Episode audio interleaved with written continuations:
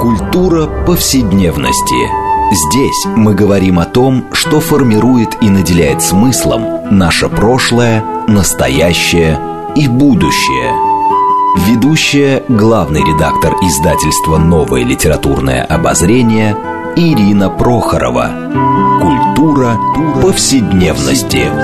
Программа предназначена для лиц старше 16 лет. Здравствуйте! Мы продолжаем цикл передач под общим названием «Культура повседневности». Напомню нашим радиослушателям, что эта программа связана с разнообразными темами, связана с нашими ежедневными практиками, различными укладами жизни, всему тому, что мы часто пренебрежительно называем бытом. Наша программа стремится, однако, показать, что многие стороны повседневной жизни являются важнейшей частью культуры и во многом предопределяет и формирует ее развитие.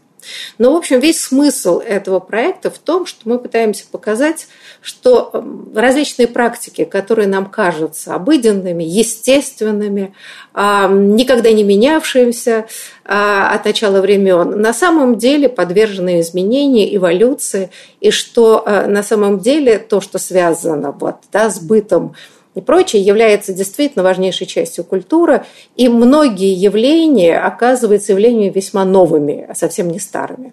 Вот. И, собственно, одно из таких важных явлений и тем, которые чаще всего нам кажутся само собой разумеющимся и правда от начала времен не меняющимися, это, собственно, история рождения человека, а, роль женщины в этом процессе. А, и действительно кажется, что поскольку это процесс природный, естественный, то он как бы не подвержен никаким изменениям. А на самом деле, как выясняется из а, многих работ, что на самом деле это не совсем так, да, и меняются и формы, и способы отношения, меняется отношение к этому явлению, поведение мужчин и женщин, а, распределение гендерных ролей и масса-масса других явлений. А, таким образом, а, вот социальные и культурные аспекты деторождения оказываются довольно важными факторами, и которые способствуют, собственно, изменению и развитию нашего отношения к этому явлению. И вот об этом мы поговорим с нашими гостями. Я хочу их представить. Это Анна Белова, доктор исторических наук, заведующая кафедрой всеобщей истории Тверского государственного университета. Здравствуйте, Анна. Здравствуйте, Ирина. А, и второй наш гость Наталья Мицук, доктор исторических наук, доцент Смоленского государственного медицинского университета. Здравствуйте, Наталья. Здравствуйте. И я Ирина Прохорова, главный редактор издательства «Новое литературное обозрение» и ведущая программы. Ну, собственно говоря, э, э, обе наши гости, они являются соавторами наряду с Натальей Пушкаревой, а с авторами книги, которая называется «Человек рождающий. История родильной культуры в России нового времени». А, вот. Ну и из названия совершенно понятно, о чем мы сегодня и будем говорить. А, вот хотела бы начать, наверное, э, с такого момента.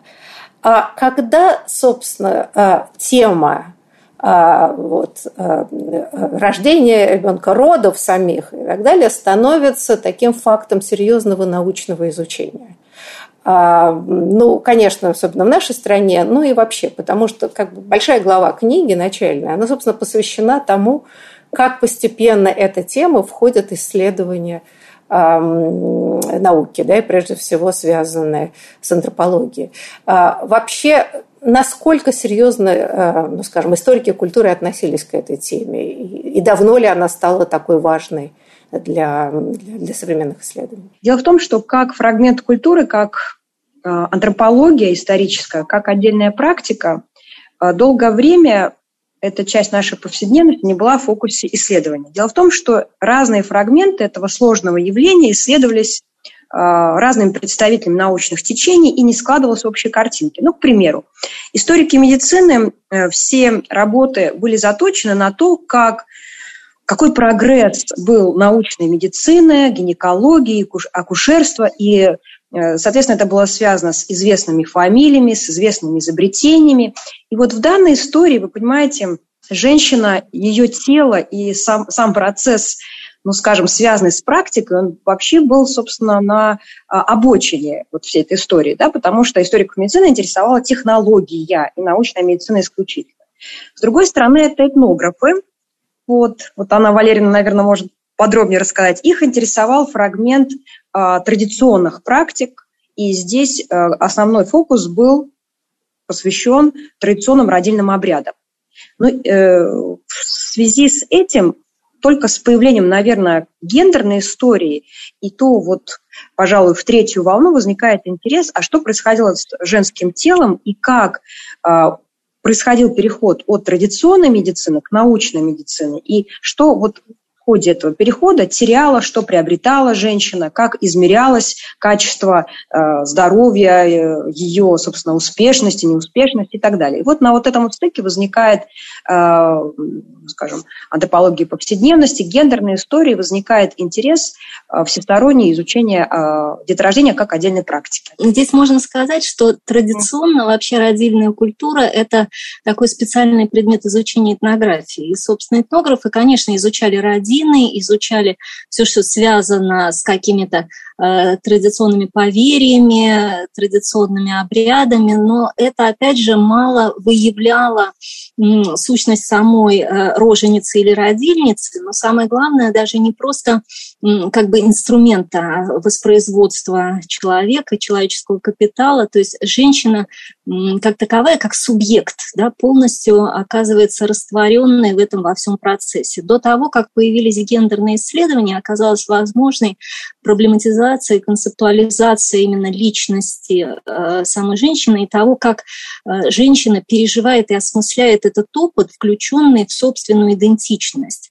Подобного рода исследования вообще не проводились. То есть, несмотря на то, что женщина – это главный да, как бы, участник вот этого важнейшего процесса, без которого невозможно воспроизведение общества и воспроизведение вообще так сказать, каких бы то ни было, да, там, и воспитательных стратегий, э, и просто выживания сообществ, но, тем не менее, женщина оставалась всегда за бортом и за пределами э, изучения и взгляда. И, собственно, вот вытесненная даже из той сферы, где она играла главную роль, она оказывалась неизученной вот в этом своем опыте, в этих своих переживаниях. Слушайте, но а, все-таки, да, но вы же в книжке приводите примеры прекрасных антропологов, та же самая Вера Харузина, наш выдающийся антрополог, да, который в конце 19 начала 20 века, э, вы пишете о том, что она такой была новатором, она составила там 200 с лишним вопросов, и изучая, э, собственно, практики, э, и там выявлялись, выявлялись отношения женщин, и многие обряды связаны с этим, они во многом ведь тоже соприкасаются с, с ощущением самой женщины, или это не так? Ну, например, да, вы приводите Бриджит Джордан, да, которая э, значит, как бы сравнивала да, практики родовспоможения там, у мексиканцев, голландцев, шведов, американцев и смотрела да, исследовала абсолютно разные какие-то отношения, взаимоотношения всех участников процесса, естественно, женщин. Что, женщина как-то голоса совсем не имела даже в традиционных практиках? Ну, собственно, этот голос, он никого и не интересовал. То есть женщина э, являлась ну, некой носительницей и таким связующим звеном и э, всех интересовал уже тот конечный да, продукт или результат, который в результате вот этого родинного обряда возникал.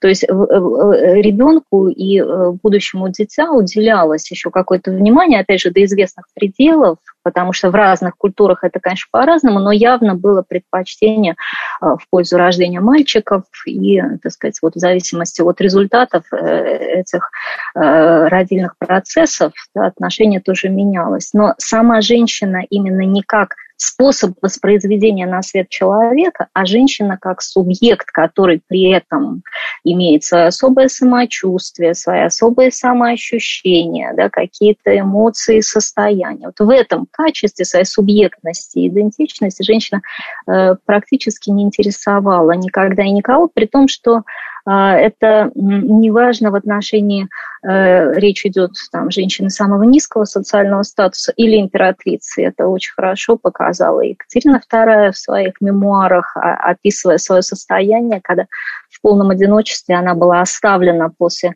этого всего процесса посреди огромной залы, продуваемой насквозь, так сказать, никого не было рядом с ней, и ни с кем она не могла разделить вот то а, состояние тяжелейшее и эмоциональное, и физиологическое, которое было. Да, Да, но, например, даже в вашей книжке описание о том, что э, в традиционном обществе да, э, часто да, и обрядовые все ситуации связаны с тем, что так сказать, женская солидарность там присутствовала. Да? С одной стороны, была повитуха, э, значит, да, но, собственно, что потом обрело название акушерка, а, повивальная бабка, были родные, которые поддерживали. То есть как раз в традиционной культуре, судя по всему, ну, даже если опереться и на ваше собственное описание, что все-таки там э, как-то участие к женщине и сопереживание существовало. А, тогда это противоречит ну, тому, о чем, что вы сейчас говорите, о том, что женщина как-то выключена из этого процесса эмоционально. Ну, да, вот мне хотелось еще сказать о такой стороне, что вот исследуя культуру родов, сейчас уже антропологи, гендерные историки, они выделили вот базовые модели культур, э, которые сложились в ходе э, развития. Это традиционная модель, это технократическая модель и э, новая модель, которую, которая стремится, э, ну, скажем, те страны, которые заботятся о душе, не только физическом, но и душевном состоянии женщины в ходе этой практики, это холистическая, э, холистская модель. Соответственно, вот мы попытались на отдельных фрагментах показать, как происходил переход от одной модели к другой – ну, наверное, полная картина была бы, если, собственно, довести это до современного периода, да, и при этом мы пытались показать, что теряла что приобретала женщина. Действительно, в традиционной культуре было, э, женщина была в центре э, акта детородного была определенная женская солидарность и, собственно, э, большая забота именно о... То есть э, роль повитухи э, была сделать все, чтобы женщина чувствовала себя естественно, и, собственно, происходил этот естественный акт. Но с появлением медицины и, ну, возможно, знаете, когда я выступала на конференциях историков медицины, они достаточно негативно вообще к таким выводам относятся, э, с критикой, и даже вот доходило до очень резких форм высказывания, когда я пыталась очень мягко вот, донести, что зачастую вторжение медицинских технологий, они приводят к тому, что но женщина оказывается, скажем, объектом для медицинских манипуляций, не субъектом, э, а вот таким вот объектом, и зачастую э, есть негативные стороны. Ну, в чем выражаются негативные стороны? Сейчас, например, если мы возьмем средние статистические данные по э, там, медицинским учреждениям, резко возросло количество кесарево сечения. Да? Почему это происходит? Что меняется как-то физиология женская? Да? А, вероятно, здесь совершенно другое. Друг, то есть вторжение медицины имеет негативные последствия.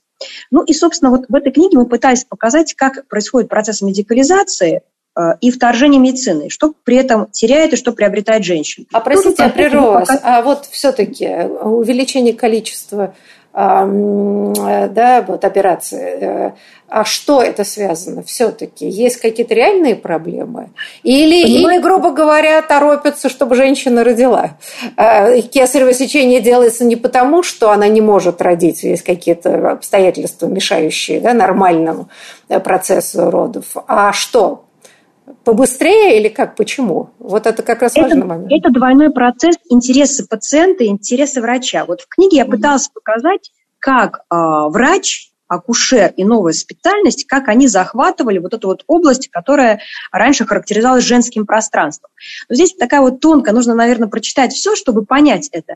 То есть изначально, когда появились врачи-акушеры, а, а, то а, ну, была очень странная ситуация. То есть у них были теоретические немецкие, в основном по немецким книгам знания, но не было никакой практики. Соответственно, вся практика была в руках повиту.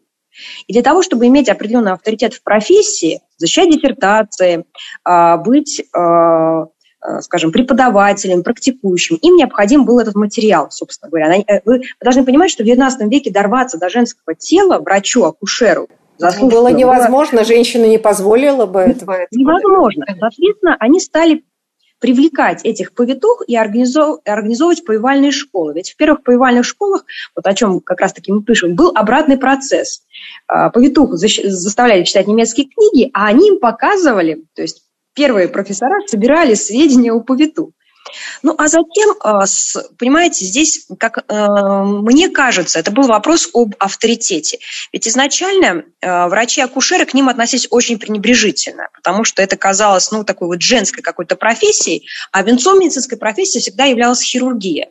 Соответственно, с развитием э, хирургии акушеры стали использовать, переходить на, на поле, ну, скажем, хирургов, И здесь, конечно, по российскому материалу для того, чтобы вот быть абсолютно достоверным, у нас не хватает источников в связи с разрозненным материалом. Но э, материалы, например, американские, показывают какую вещь. С ростом э, вторжения медицинских технологий и э, оперативного вмешательства корреляция с уровнем смертности крайне незначительна. Вы понимаете, о чем речь?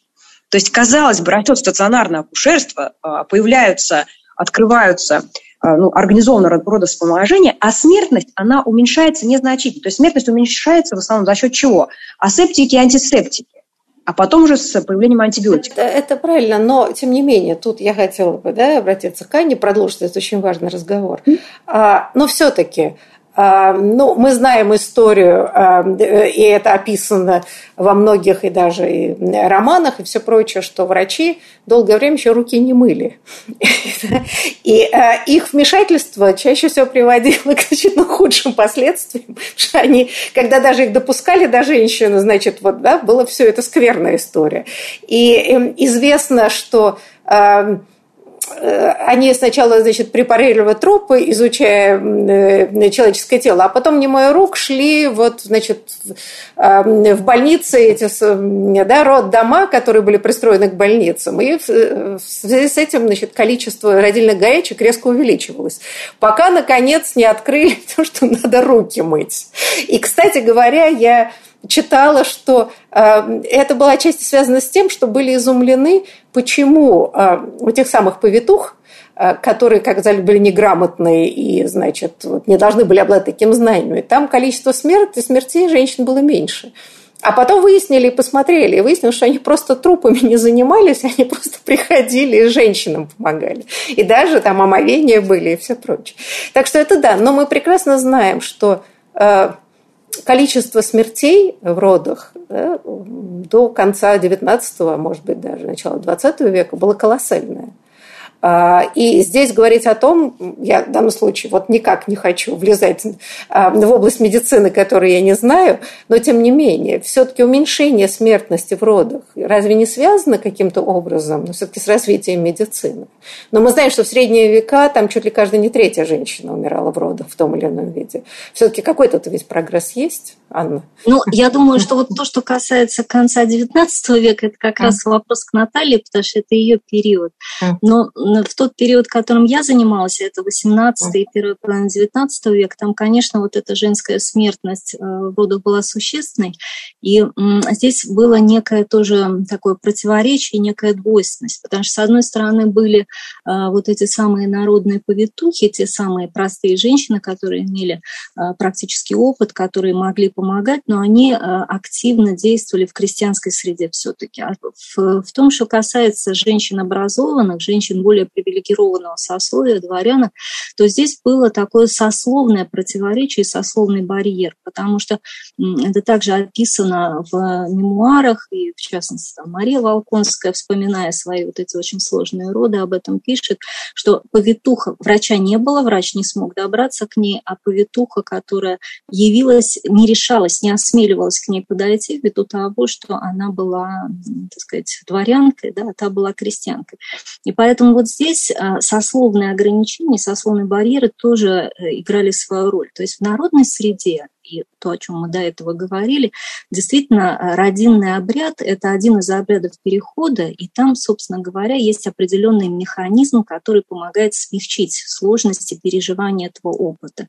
Но, опять же, это опыт, который работает на группу, на сообщество в целом. То же, что касается индивидуального переживания, ввиду слабости вообще переживания индивидуализма, да, при том, что как раз наш период – это новое время, когда возникает вот эта идея отдельно стоящей личности и собственных да, каких-то ощущений отличных от групповых, э, но как бы в родинной культуре это проявляется в меньшей степени.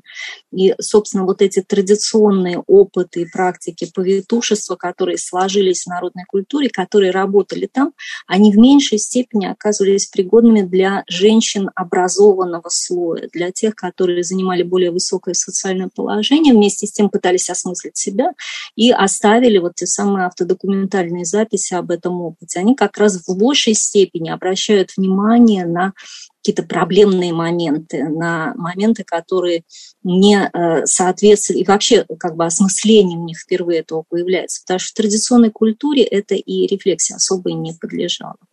Вот что касается конца XIX века, тогда Наталья сможет, наверное, сказать, каким образом медицина сказывалась на уменьшении смертности. Да, но я просто, э, интересно, меня поразило, я даже себя выписала, а, что а, даже с появлением так, так называемых образованных повивальных бабок, да, которых Наталья расскажет, что это была попытка, ну, собственно, обучение, то, что мы сказали, среднего младшего персонала э, медицинского, да. все равно в народной среде особенно а, да, по-прежнему вот пользовались этими самыми бабками-повитухами без всякого образования. И меня поразили цифры.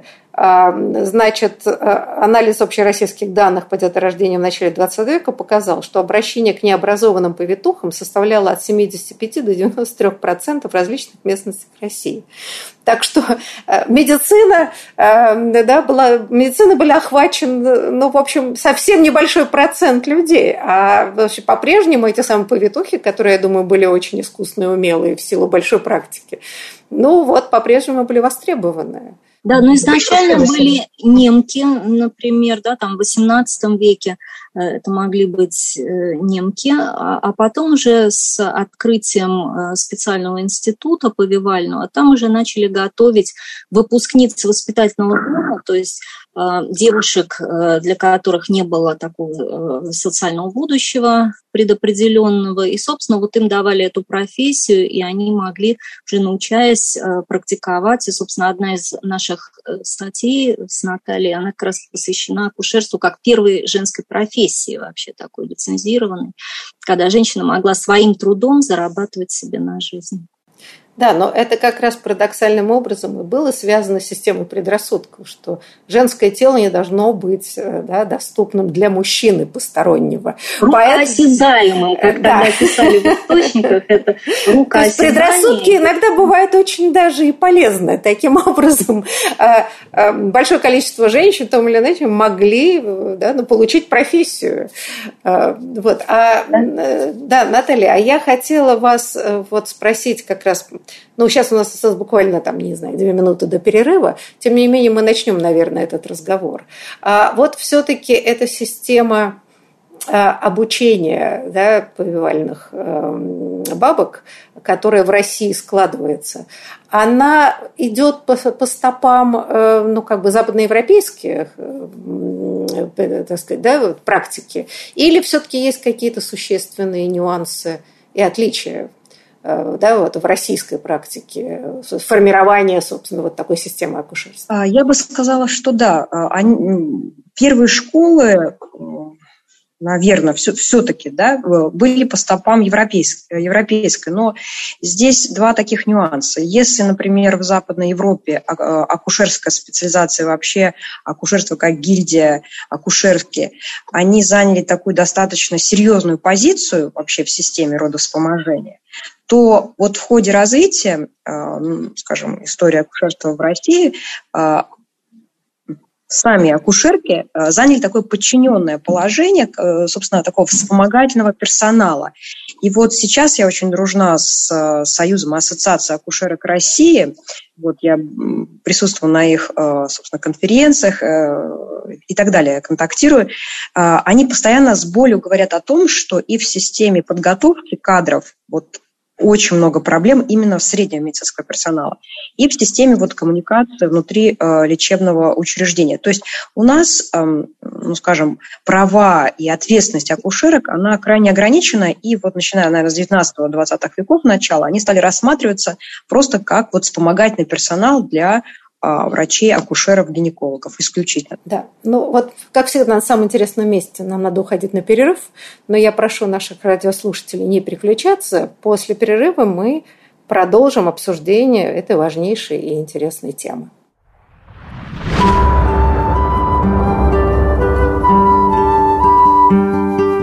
Здесь мы говорим о том, что формирует и наделяет смыслом наше прошлое, настоящее и будущее.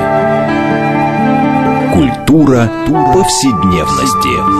Мы продолжаем нашу программу в рамках общего проекта «Культура повседневности». Напомню нашим радиослушателям, что мы сегодня беседуем об истории родильной культуры в России нового времени, отталкиваясь от книги, а, которая называется «Человек рождающий», и, собственно, подзаголовок «История родильной культуры в России нового времени». А, и три автора эту книжку написали – Наталья Пушкарева, Наталья Мицук и Анна Белова. И мы сегодня беседуем с двумя из трех этих авторов. А, это Анна Белова, доктор исторических наук, заведующая кафедрой всеобщей истории Тверского государственного университета, и Наталья Мицук, доктор исторических наук, доцент Смоленского государственного медицинского университета. И я, Ирина Прохорова, главный редактор издательства «Новое литературное обозрение», ведущая программы.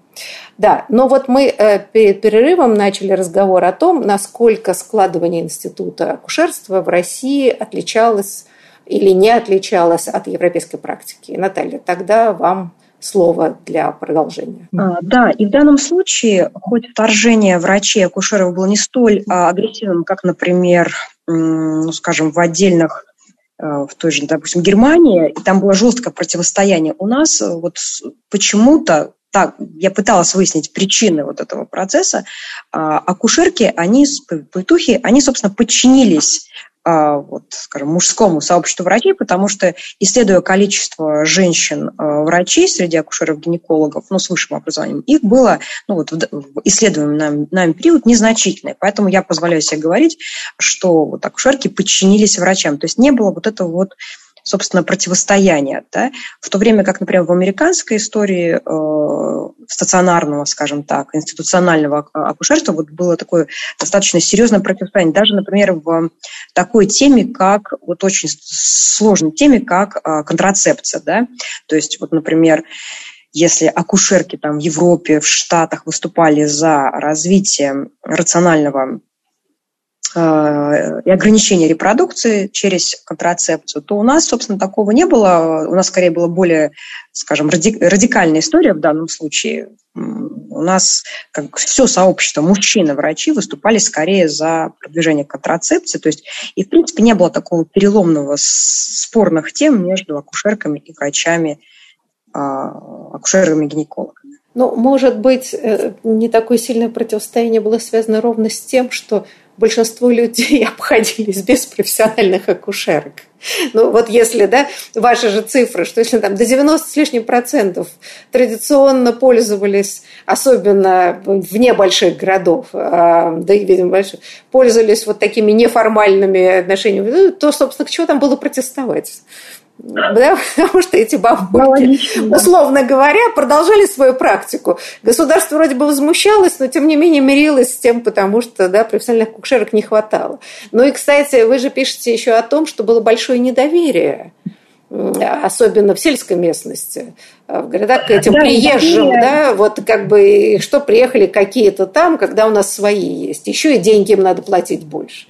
знаете, вот очень хорошо, у нас такого контента нет, но в свое время меня очень впечатлил сериал, э, он назывался, и книга, собственно, да, не, только сериал, «Позовите акушерку», да, то есть, вот, по-моему, английский, э, английская автора, там показано вот тоже вот этот процесс перехода, почему было недоверие. С одной стороны, было непонятно, почему образованная женщина, которая никогда не рожала, может лучше принять роды, чем женщина с соответствующим опытом. Это одна история. Вторая история. Все-таки больница всегда ассоциировалась с чем-то патологичным, потому что всем понятно, что в больницу везли кого? Кто, собственно, уже не мог естественным путем. И, соответственно, больница всегда ассоциировалась с, с какими-то очень агрессивными э, практиками и технологиями.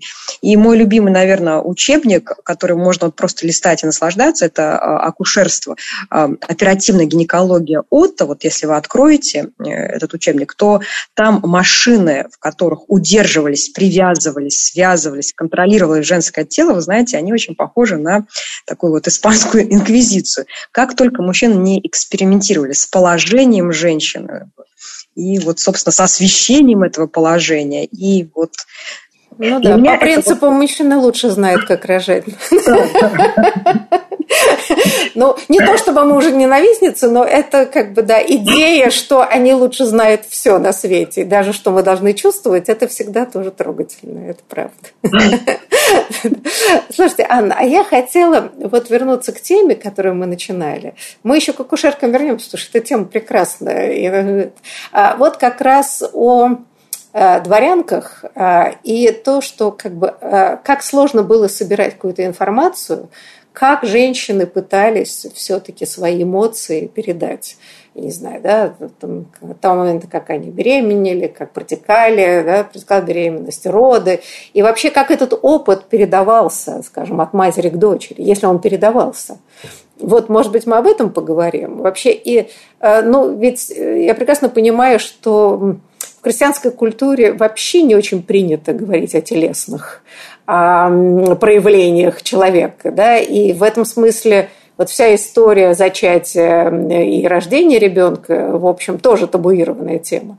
А как, как можно было собрать материал? Что из этого материала можно понять? И можно ли до конца понять, учитывая, что, что это очень отрывочно, и есть сферы жизни, которые никак не запечатлены в, в, так, в письменном Э, каком-то виде. Да, вы абсолютно правы, что эта тема табуировалась, и никакой связи с точки зрения преемственности передачи знаний между поколениями на эту тему совершенно не было. Собственно говоря, вот вступали девочки, мы тоже много писали на эту тему, и э, в сексуальную жизнь, в сексуальный опыт, и в репродуктивный опыт абсолютно невинными с точки зрения тех ожиданий того, что с ними может происходить в этих историях. И, собственно, Подождите, я говоря... прерву только подчеркну. Мы сейчас говорим именно о дворянках, потому что крестьянки да. были лучше подготовлены. Да, да, Они да. информацию как-то получали довольно рано, без проблем. Да. Да, а, вот в этом смысле какие-то, опять же, мемуарные свидетельства, мы опираемся на автодокументальные источники преимущественно, они появляются только в начале 20 века, когда, там, скажем, девочки в институтах опять же, могли что-то такое в рамках такого девического сообщества друг другу передавать, рассказывать. Но, опять же, например, была история, а, если у девочки мама была профессиональной акушеркой, и тогда она могла что-то рассказать своей дочери, а та уже потом своим э, сокурсницам, одноклассницам и так далее. Что касается 18 и первой половины 19 века, то никакой подобной передачи знаний не было, при том, что вот в чем основной парадокс.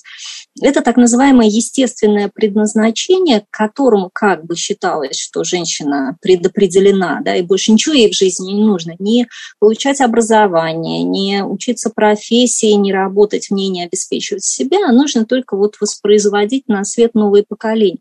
Но при этом подготовки даже к этому основному виду деятельности, как он понимался, не происходило. Это все было окутан вот этим ореолом да, какой-то вот ну, морали или псевдоморальных каких-то запретов и ограничений. То есть знать об этом нельзя, но делать это придется. Вот какая-то такая логика.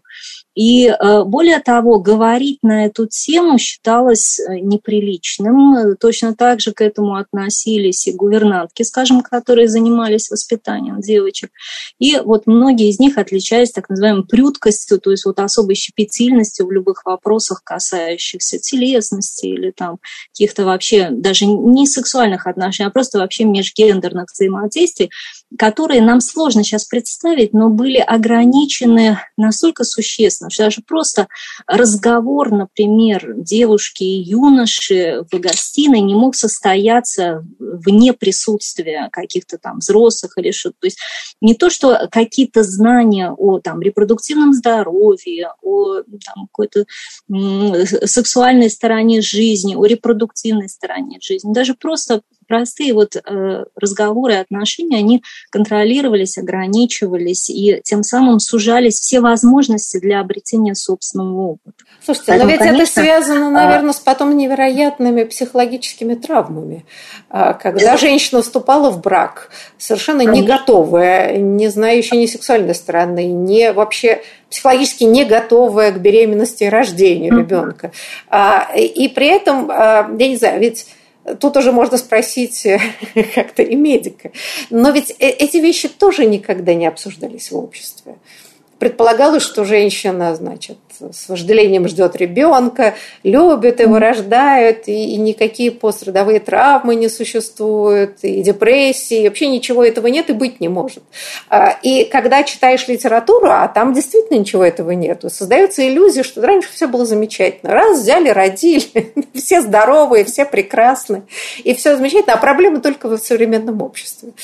Вот есть какое-то такое да, странное представление. Да, это а. очень странно на самом деле, при том, что, опять же, мы должны отдавать себе отчет, ведь этот процесс репродукции, он был э, как бы непрерывным на протяжении всего периода фертильности. Вот сейчас это практически невозможно как бы осознать даже женщинам, не говоря про мужчин. Но э, женщины рожали, вот этот имели опыт родов, да, там максимально, что мне встречалось в источниках, до 22 раз. Вот представить даже сложно, да. Это выжившие дети, это выжившие, а еще большое количество беременности заканчивалось выкидышами, да, или там кто-то не выживал. То есть, когда мы, например, в генеалогических каких-то источниках видим вот эти вот там огромные семьи, где там, может быть, от 12 до 20 детей, это только выжившие как бы дожившие до совершеннолетия какого-то взрослого возраста. И вот представить, что женщина, по сути, на протяжении всей своей вот такой центральной части жизни, она все время находится в состоянии беременности и э, должна рожать. То это, есть, это, это невозможно себе представить. Правда? Это непрерывный процесс. Да, ты все время находишься в этом состоянии. Вот сейчас я говорю, это даже вообразить очень сложно. А тогда это превращалось в своего рода некий такой контекст, антропологический контекст жизни.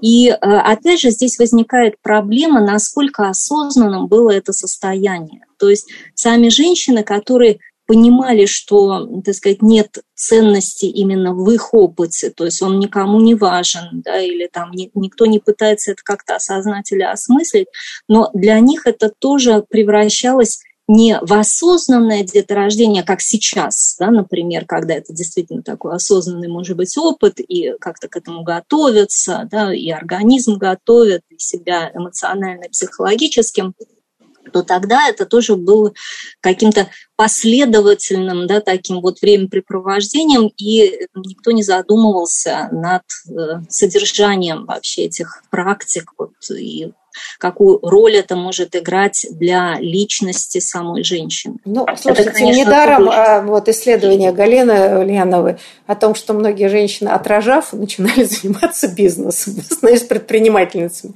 Но весь фертильный период они вынуждены были рожать, если вот были плодовиты. И никаких интеллектуальных и там каких-то любых занятий вообще было довольно сложно там подумать. Но, Наталья, Но при этом они должны были еще заниматься теми детьми, которые уже есть на этом свете. То есть нужно было каким-то образом э, да, там, заботиться об их воспитании, нужно было их пристраивать в какие-то там образовательные учреждения. Никто не отменял и хозяйственной деятельности. Хозяйством тоже надо было заниматься имением. И поэтому это вообще очень сложная, многозадачная история, которую до конца мы тоже не можем представить. Мы думаем, что это представительница да, там, привилегированного сословия, и вот они почивают так сказать, на ну, лаврах. Да. И, Но мы же знаем, что да, многие женщины действительно управляли имениями, то есть они были бизнесвуменами, да, и часто угу. эти имения принадлежали им, а не мужьям. Мужья жили в, а, в имениях жен. Так что в этом смысле, да. правда, трудно себе представить. А мы еще тут говорим о сложностях эмансипации. Да, Наталья. Но все-таки с медицинской точки зрения. Вот эта ситуация, ну, понимаете, Правда, если об этом не говорят и не пишут, да, мы и не знаем, как женщины воспринимали это. Да. Может быть, в устных разговорах они с друг другом делились, но даже в письмах, может быть, это было не очень прилично, а, какие-то вещи такие интимные выдать. А все-таки, а есть какие-то исследования? Ну, не могли же женщины не не знаю, не уставать, да, не, не чувствовать э, вот этот э, такую тяжесть, э, вообще бремя бесконечного деторождения. Ну, должны же были быть, ну, я не знаю. А, это не изобретение же настоящего времени, я не знаю, там, пострадовая депрессия. Последняя четверть XIX века в связи с развитием медицины, педагогики, мы знаем, что педагоги были опять-таки в основном мужчины, а, появились идеалы материнской заботы. И в основном эти идеалы материнской заботы, сознательная, идеальная мать, были, были посвящены, разумеется, интеллигентным женщинам. И вот в этой очень странной ситуации от женщин стали требовать еще больше. Если, например, как мы представляем себе мать там, Александра Сергеевича Пушкина, вот она его родила, и, собственно, все, да, то есть она, остальные заботы были э, отданы другим, ну, скажем, э, э, нянькам, кормилицам, гувернанткам и так далее. Теперь новый идеал материнства э, предлагал женщине другой контракт. То есть ты должна родить, ты должна сама кормить, ты должна сама близость материнской заботы, ты должна вся, всю себя, потому что это вся твоя цель, все твое предназначение. И возникает, вы знаете, такая очень сложная, скажем, э, второе явление патриархата. С одной стороны, у нас э, развивается и появляется идея эмансипации, а с другой стороны, на другом конце медали, идеалы материнской заботы, которые, наоборот, привязывают женщину, собственно, к дому, к очагу и к материнству. Знаете, я прочитала тоже очень много писем, дневников, но тут может быть, знаете, такая ошибка. Почему? Кто в основном пишет? Пишут те, кто страдает, да, кому нужно излить душу. Кто счастлив, тот не пишет, наверное, вот, не исповедуется в дневниках. Но все женские дневники, посвященные вот этому периоду, я не встретила ни одной радости материнства. Вот ни одной. Все они выражали это как э, трагедию, как э, проблему, как беспомощность, потому что все, опять-таки, приваливалось на женщины, э, на плечи женщины, и э, никто не говорил об отцовстве. То есть вы понимаете, что там 19-20 век – это родительство, это материнство прежде всего. И поэтому вот сейчас, мне кажется, вот очень ну, скажем, важно этот разговор и те же страны Северной Европы нам демонстрируют, что такое сознательное отцовство. И мы видим изменения в России в том числе. Да? То есть, а, если мы говорим о правах и свободах женщины, вот, то мы должны, скажем, а, избавить ее от, скажем, домашнего рабства. И в данном случае сознательный отец, который берет на себя тоже определенную социальную роль, это очень важно. Но да, вот это правда. Действительно, все женские дневники, они были пропитаны какой-то болью. Вот, потому что медицина, педагоги, они диктовали новый формат поведения, да, начиная от э, предохранения, о котором стали говорить, а для женщин это было, ну, скажем, очень последней практикой, начиная от сексуальной жизни, потому что интеллигентные женщины, вступая в половую жизнь, они не понимали вообще, что это такое. И, понимаете, в эмоциональном плане радость материнства, а, допустим, радость там, от сексуальной жизни, это тоже не постоянная категория, потому что в XIX веке это вообще никто не говорил о радости, вот, связанной с деторождением. И поэтому женщины об этом крайне мало писали, потому что это считалось ну, не, не тот жизненный опыт, о котором следует писать. Да, Анна, вы хотели что-то добавить? Я бы хотела сказать э, относительно вот этого противоречия между естественностью и э, тому, что как бы чему-то все-таки нужно учиться и какие-то инструментальные вещи знать. Вот то же самое грудное вскармливание. Наталья сейчас сказала о том, что женщинам вменялась, да, вот эта вот бесконечная материнская забота. Кстати говоря, может быть, для того, чтобы отвлечь от эмансипации и как раз от того, чтобы получать образование, поэтому вот эта пропаганда работала что давайте мы будем вот э, там идеальными матерями. Я бы не сказала. Все-таки, мне кажется, это связано с некоторой новой концепцией человека, а, да, ну, идеей другой концепции детства, а, где да, родители играют куда большую роль. Ну, конечно, это наложилось на некоторые представления о гендерных так сказать, ролях, да, ну, что ну, тут оказалась женщина в центре. Процессы, ну, да. да? Все-таки появление женского вопроса и стремление женщин к получению высшего образования, а понятно, что те, кто ориентированы да, на высшее образование, они в меньшей степени ориентированы да, на там, раннее замужество и деторождение, все-таки здесь какая-то корреляция есть, безусловно. Но вот даже если взять грудное вскармливание или естественное, как сейчас говорят, то этот тренд появился еще в конце XVIII века, как мы помним, да, там сентиментализмом, в начале XIX тоже усилился. И опять же, женщинам вменяется, да, как и вот в начале там, 21 века, вскармливать самостоятельно, да, образованным женщинам вскармливать самостоятельно своих детей, при этом никаких инструкций о том, как это сделать. Да? И, кстати говоря, это и сейчас, вот, ну, скажем, начало, вот, скажем, нулевые годы, это точно могу сказать вот, э, достоверно. Сейчас, может быть, немножко ситуация поменялась. И, собственно, в автодокументальных источниках мы также встречаем, что при большом желании вскармливать самим своих детей, женщин просто не умели этого делать. И у них начинались заболевания, маститы там и прочее, что вело к проблемам в их здоровье. Да, все равно ребенку приходилось нанимать кормильницу. Но плюс к этому это вело и к психологической травме, когда женщина была готова и очень хотела, но она не могла этого делать, потому что для этого тоже нужно обучение, для этого нужно специального да, инструктора. Сейчас они тоже тоже есть инструктор по грудному вскармливанию. Тогда этого ничего не было, что считалось, что как бы грудное вскармливание – это вот некий естественный процесс. Но так оно не работало, и, собственно, об этом есть тоже свидетельство документальное. Слушайте, но ведь вот сейчас мы обсуждаем там 18 век, 19, 20, но ведь э, вот эта система, как вы называете, патриархальных представлений, она все-таки очень живучая. Вообще идея что-то о естественности, искусственности, да, например, вот эта бесконечная борьба там, за аборты, против абортов, суррогатное материнство, несуррогатное материнство, а вот эти всплески а, вот таких, да, консервативных каких-то представлений, требования к женщинам, теперь совсем не обязательно интеллигентным, а вообще, чтобы быть такой идеальной матерью, они, мне кажется, не сильно изменились со второй половины XIX века. Да, и как бы это, это как странно, это передается от мамы к девочке, как некоторый идеал, какой должна была быть женщина и мать, что совершенно недостижимо, да, и что порождает большое количество проблем в семейной жизни. Э, удивительно, несмотря на все прогрессы, это, это остается в культуре. Вот как с этим быть, Наталья? Да, ну я думаю, здесь э, проблема еще в том, да, что да, да. Э, как бы это все совмещается. То есть мы должны четко понимать, что материнство это одна из социальных ролей. Но на протяжении истории женщинам это вменялось не как одна из ролей, которую она выполняет там, на определенном этапе жизни. И опять же, имеет право этого хотеть или не хотеть. А по сути это отождествлялось с так называемой женской природой, да, что тоже ну, как бы не очень правильно звучит, как бы с единственно возможной социальной сущностью женщины, что вот она в обществе для того, чтобы выполнять вот это природное предназначение.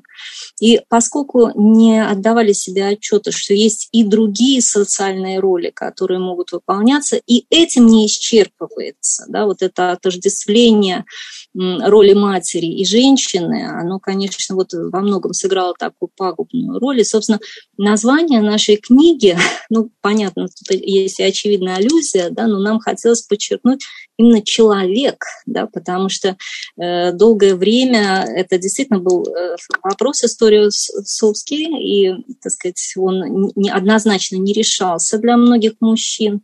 И, собственно, даже в этой сфере, где женское предназначение трактовалось как единственно возможное да, предназначение, женщина тоже не считалась именно человеком. Поэтому вот такое у нас название.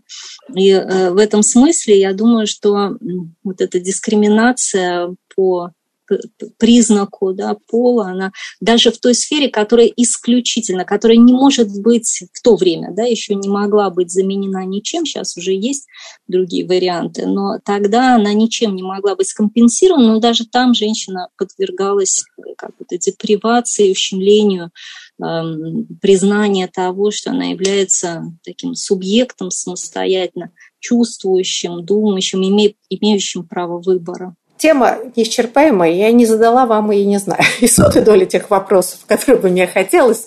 Но время нашей программы истекло. Но я надеюсь, что мы вернемся к этой проблеме, которая, правда, имеет столько неожиданных аспектов да, и всяких исторических прецедентов. Так что я хочу поблагодарить моих гостей. Большое вам спасибо за спасибо. интересный разговор. Спасибо вам. И до будущих спасибо. встреч.